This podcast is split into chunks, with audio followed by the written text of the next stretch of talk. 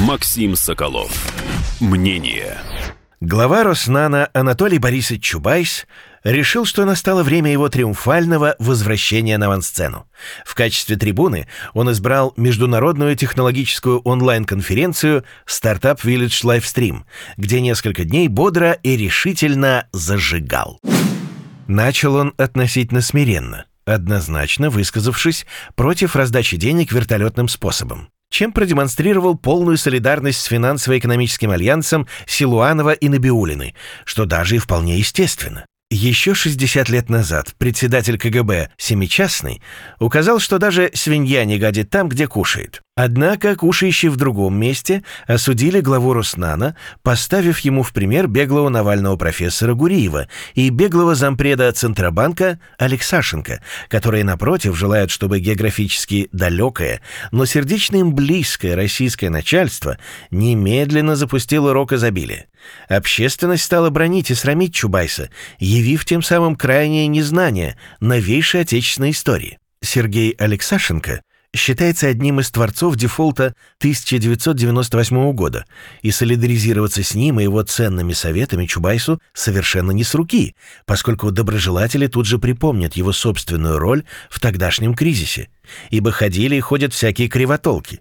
Вызывать огонь на себя, явив единомыслие со столь вирулентным и даже контагиозным беглецом, глава Роснана еще не дозрел до того, чтобы пасть смертью храбрых.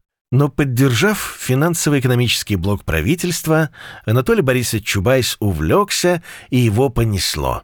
Начав совершенно дежурных, а потому полностью безопасных заклинаний о необходимости сосредоточиться на развитии инновационной экономики, он решил освежить свою речь яркой и выпуклой параболой. Отметив, что падение нефтяных цен является набатным колоколом для России, ибо нефть — это хребет российской экономики, а перелом хребта указывает на необходимость менять ее структуру, он обратился к мудрости американских скотоводов. Есть известная ковбойская поговорка «Если лошадь сдохла, с нее надо слезать». Ковбойская мудрость — дело хорошее, но не менее полезно помнить и о мудрости жизни графа Алексея Константиновича Толстого. Если мать или дочь какая у начальника умрет, расскажи ему, вздыхая, подходящий анекдот — но смотри, чтоб ловко было. Не рассказывай грубя. Например, что вот кобыла также пала у тебя. Потому что если пылок твой начальник и сердит, проводить тебя в затылок он курьером повелит.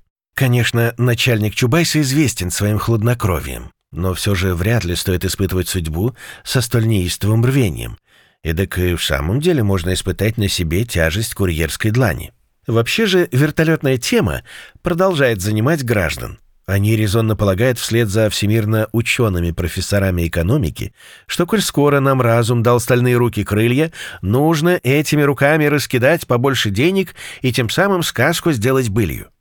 Так профессоров горячо поддержал актер, певец, силач и человек, певицы Натальи Владимировны Паривай, Королевой. Сергей Глушко по прозвищу Тарзан. Тарзан пожаловался на сильную нужду – в отличие от бабушек и дедушек, которые сидят дома и как получали пенсию, так и получают, мы, артисты, ни копейки не имеем. Не имея возможности заработать сейчас ни копейки, к нам еще предъявляют требования, мол, вы давайте еще врачей оплачивайте. Народ вообще не понимает. Поэт-лауреат Иосиф Бродский, 80-летие которого отмечалось на прошлой неделе, вводя на независимость Украины писал «Гой ты рушник, карбованец, семечки в полной жмене. Не нам, кацапам, их обвинять в измене.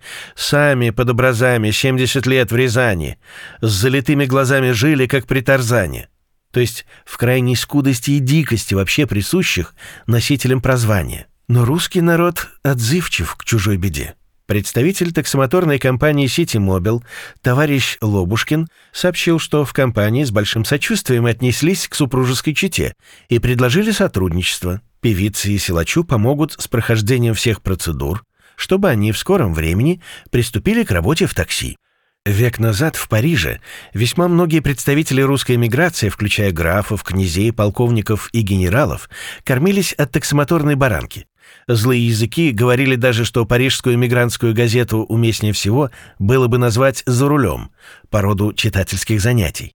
Вероятно, и у них скоро появится одноименный интернет-ресурс, интересный для отечественной богемы. Представитель другой ныне популярной профессии, сам не будучи певцом, также проявил большой интерес к эстраде. Скороход, или притворившийся скороходом товарищ Барышников, с толстой сумкой на ремне, явился в столичное отделение банка и там объявил, что в сумке находится не еда и питье, как естественно было ожидать, а бомба страшной силы. Угрожая привести адскую машину в действие, Барышников потребовал бутылку вина и певицу Ольгу Бузову. Вероятно, вдохновляясь рубаи Амара Хаяма. «О, мудрец, если Бог тебе дал на прокат музыкантшу, вино, ручеек и закат, не выращивай в сердце безумных желаний. Если все это есть, ты безмерно богат».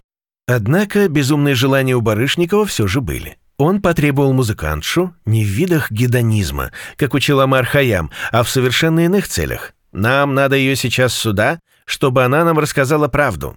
Желание было высказано в столь невежественной и противоречивой форме, что осталось непонятным, то ли Ольга Бузова должна была пойти транслировать правду, возвещенную Барышниковым, то ли она должна была рассказать захватчику и заложникам правдивые истории из своей жизни, выступив в роли новой Шахерезады.